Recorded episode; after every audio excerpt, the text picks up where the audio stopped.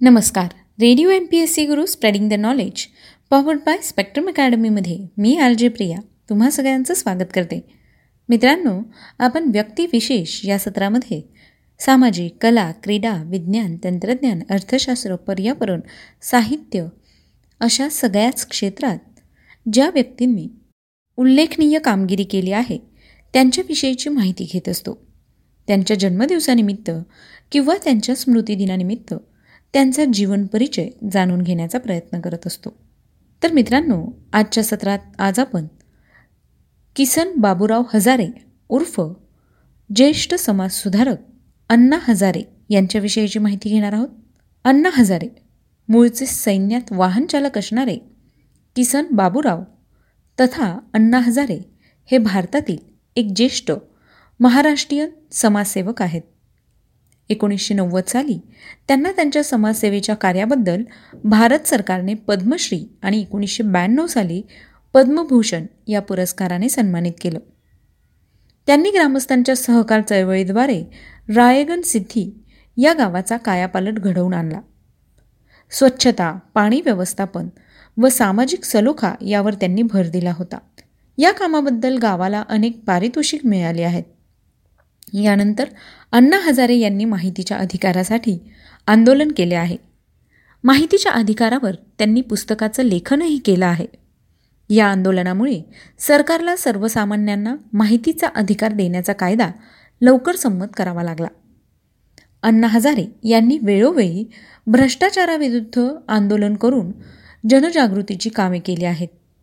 त्यांच्या आंदोलनामुळे महाराष्ट्राच्या अनेक मंत्र्यांना राजीनामे देखील द्यावे लागले आहेत. अण्णा हजारे उर्फ किसन हजारेंचा जन्म पंधरा जून एकोणीसशे सदोतीस रोजी भारताच्या मुंबई इलाख्यातील भिंगारमधील खोमनेवाड्यात झाला. हे गाव सध्या आता महाराष्ट्र राज्याच्या अहमदनगर जिल्ह्यात आहे. अण्णा हजारेंचे वडील बाबूराव हजारे तेथील आयुर्वेद आश्रम औषधशाळेत मजूर होते. एकोणीसशे पंचेचाळीसमध्ये वडिलांच्या मृत्यूनंतर बाबूरावांनी सुरुवातीला भिंगारमध्येच बस्तान बसवले. पण नंतर एकोणीसशे बावन्न साली ते राळेगण सिद्धी या आपल्या मूळ गावी परतले. किसन म्हणजेच उर्फ अण्णा हजारे यांना सहा लहान भावंडे होती व कुटुंबाची परिस्थिती ही हलाखीची होती. त्यांच्या आत्याने अण्णा हजारेंची देखभाल करण्याचे ठरवले व शिक्षणासाठी त्या किसन हजारेंना म्हणजेच अण्णा हजारेंना मुंबईला घेऊन आल्या. सातवीपर्यंत शिकल्यानंतर घरात मदत व्हावी म्हणून अण्णा हजारेंनी शिक्षण सोडून नोकरी शोधण्यास सुरुवात केली. त्यासाठी सुरुवातीस दादरजवळ फुले विकली व नंतर स्वतःचेच दुकान थाटले व आपल्या दोन भावांना राळेगण सिद्धीहून बोलावले.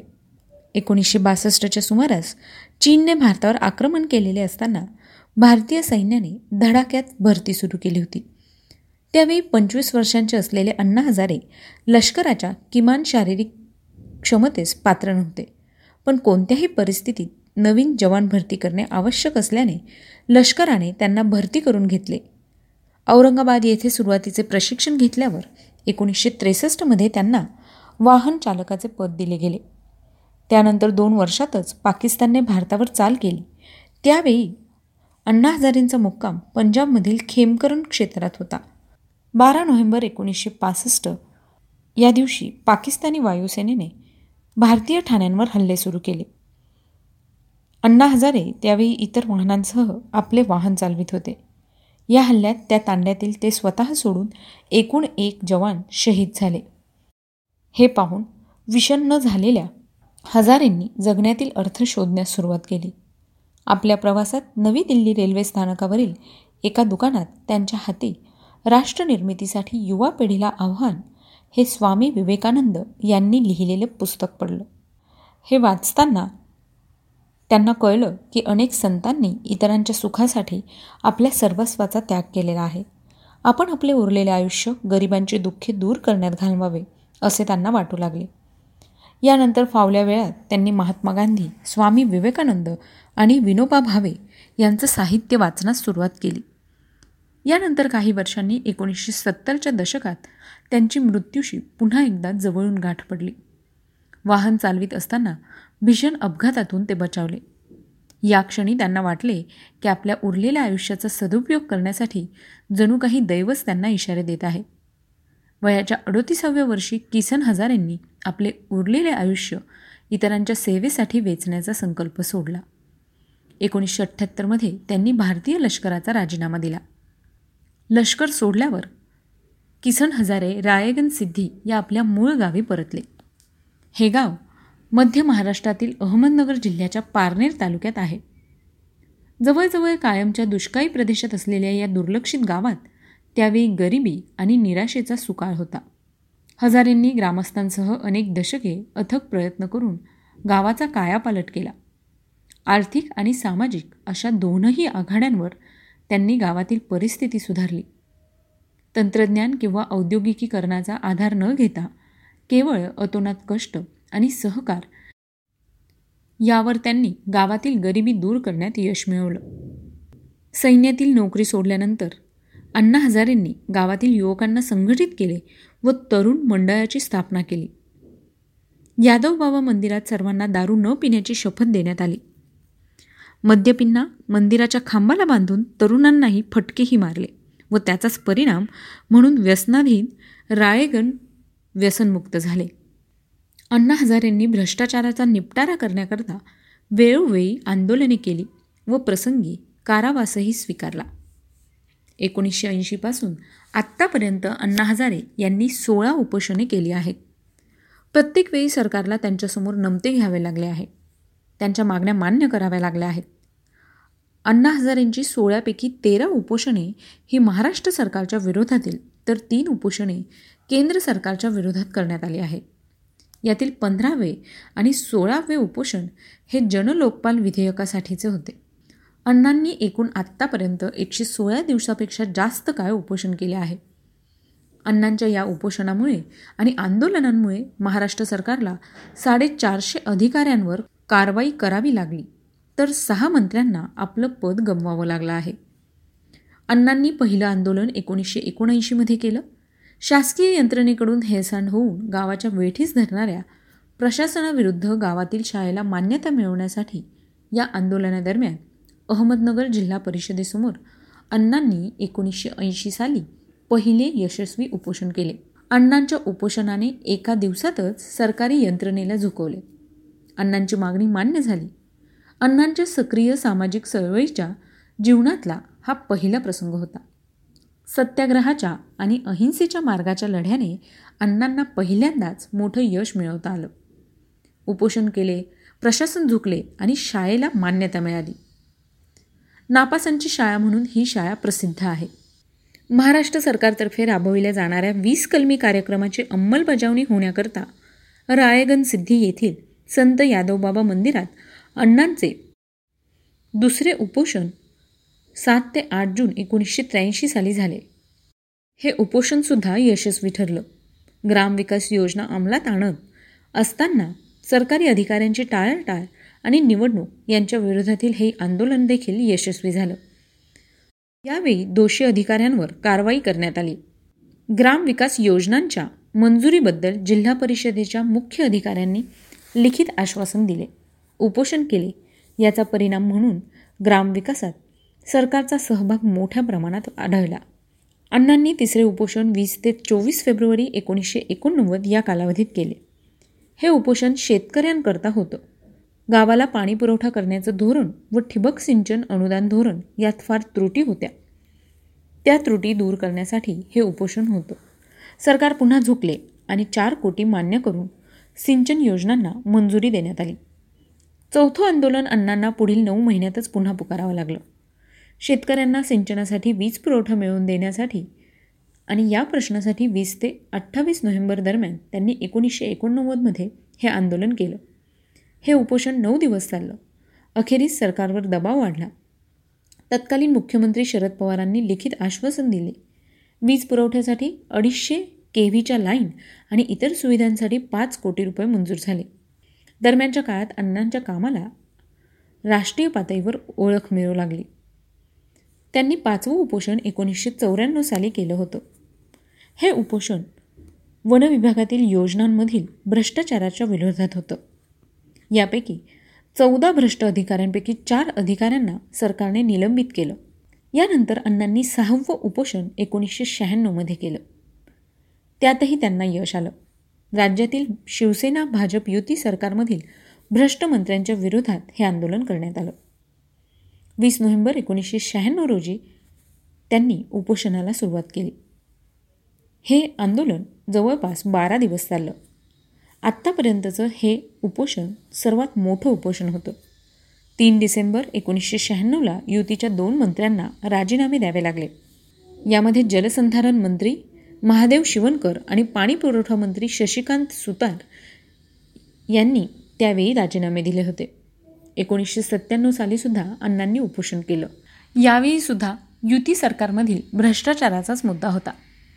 यावेळी त्यांनी दहा दिवस उपोषण केलं. अण्णांनी थेट मंत्र्यांविरुद्ध सुरू केलेली लढाई साहजिकच अडचणींना आमंत्रण देणारी होती.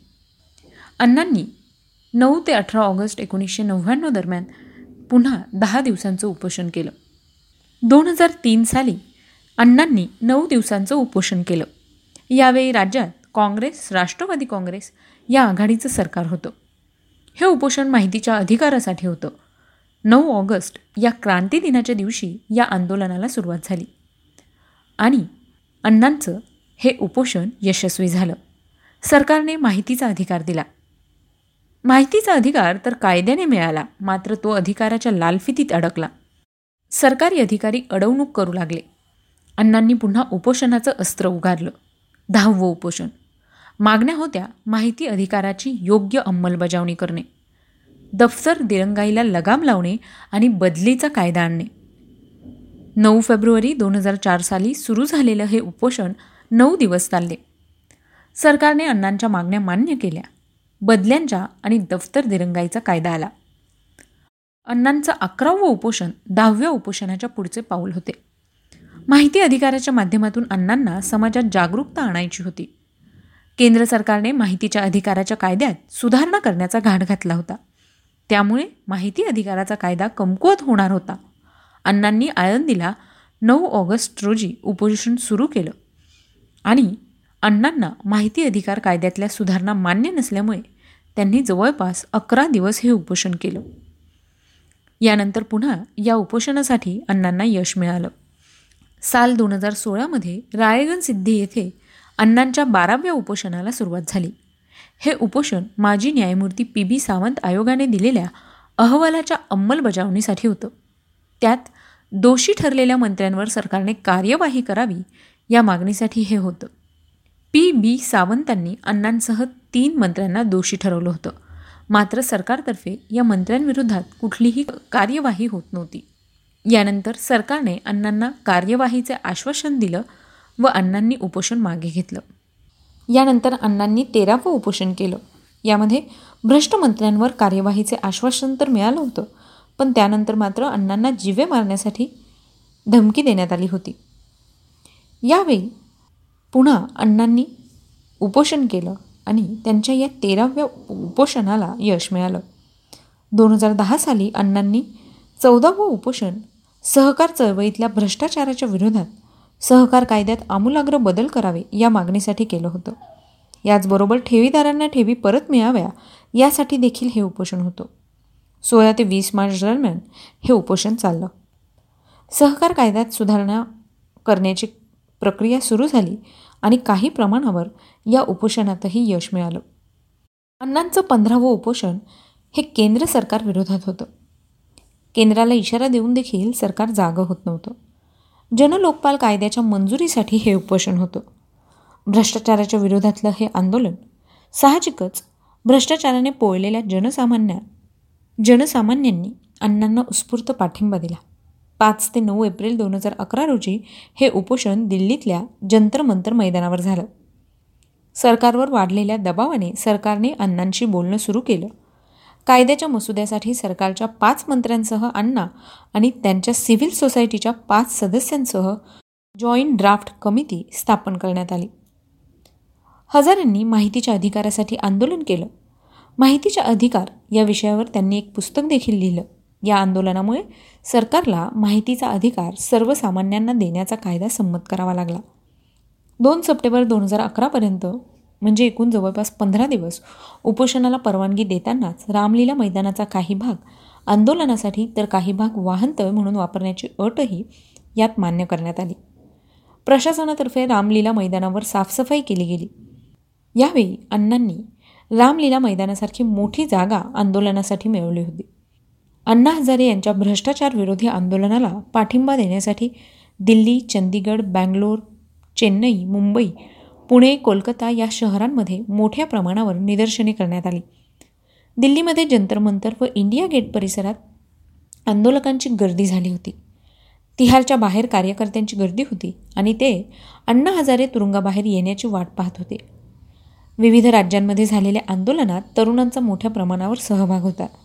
देशभरात गावोगावी शहरांमध्ये निदर्शने मोर्चे रॅली कॅन्डल मार्च काढून लहान मुलांपासून ते तरुण महिला विद्यार्थी ज्येष्ठ नागरिक अशा समाजाच्या सर्व स्तरातील घटकांनी अण्णांच्या आंदोलनाला भरभक्कम पाठिंबा व्यक्त केला होता. अण्णा हजारे उर्फ किसन हजारे यांना विविध पुरस्काराने सन्मानित करण्यात आलं. दोन हजार सात साली त्यांना वर्ल्ड बँकतर्फे जीट गिल मेमोरियल अवॉर्ड देण्यात आलं. तर दोन हजार पाच साली त्यांना गांधीग्राम रुरल युनिव्हर्सिटीतर्फे मानद डॉक्टरेट ही पदवी दिल्या गेली. दोन हजार तीन साली त्यांना ट्रान्सपरन्सी इंटरनॅशनल यांच्यातर्फे इंटिग्रिटी पुरस्कार देण्यात आला. एकोणीसशे अठ्ठ्याण्णवमध्ये केअर या संस्थेतर्फे त्यांना केअर इंटरनॅशनल पुरस्कार मिळाला.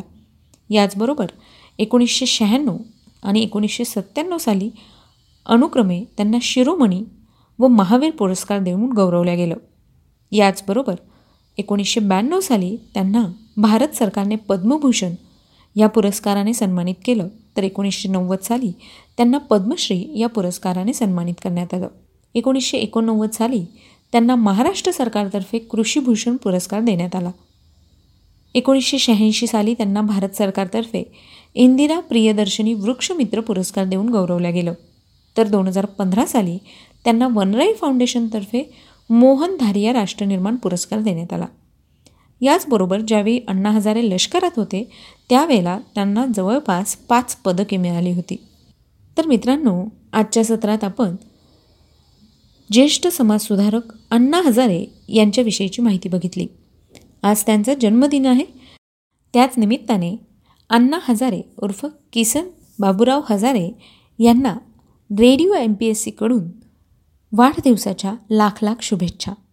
मित्रांनो तुम्ही जर आमचं व्यक्तिविशेष हे सत्र ऐकत असाल तर आम्हाला फीडबॅक नक्की द्या. त्यासाठीचा आमचा व्हॉट्सअप क्रमांक आहे शहाऐंशी अठ्ठ्याण्णव शहाऐंशी अठ्ठ्याण्णव ऐंशी म्हणजेच eight six nine eight eight six nine eight eight zero चला तर मग मित्रांनो मी आर जे प्रिया तुम्हा सगळ्यांची रजा घेते. पुन्हा भेटूया उद्याच्या व्यक्तिविशेष या सत्रात एका नवीन व्यक्तीचा परिचय करून घेण्यासाठी. तोपर्यंत ऐकत रहा radio M P S C Guru spreading the knowledge powered by Spectrum academy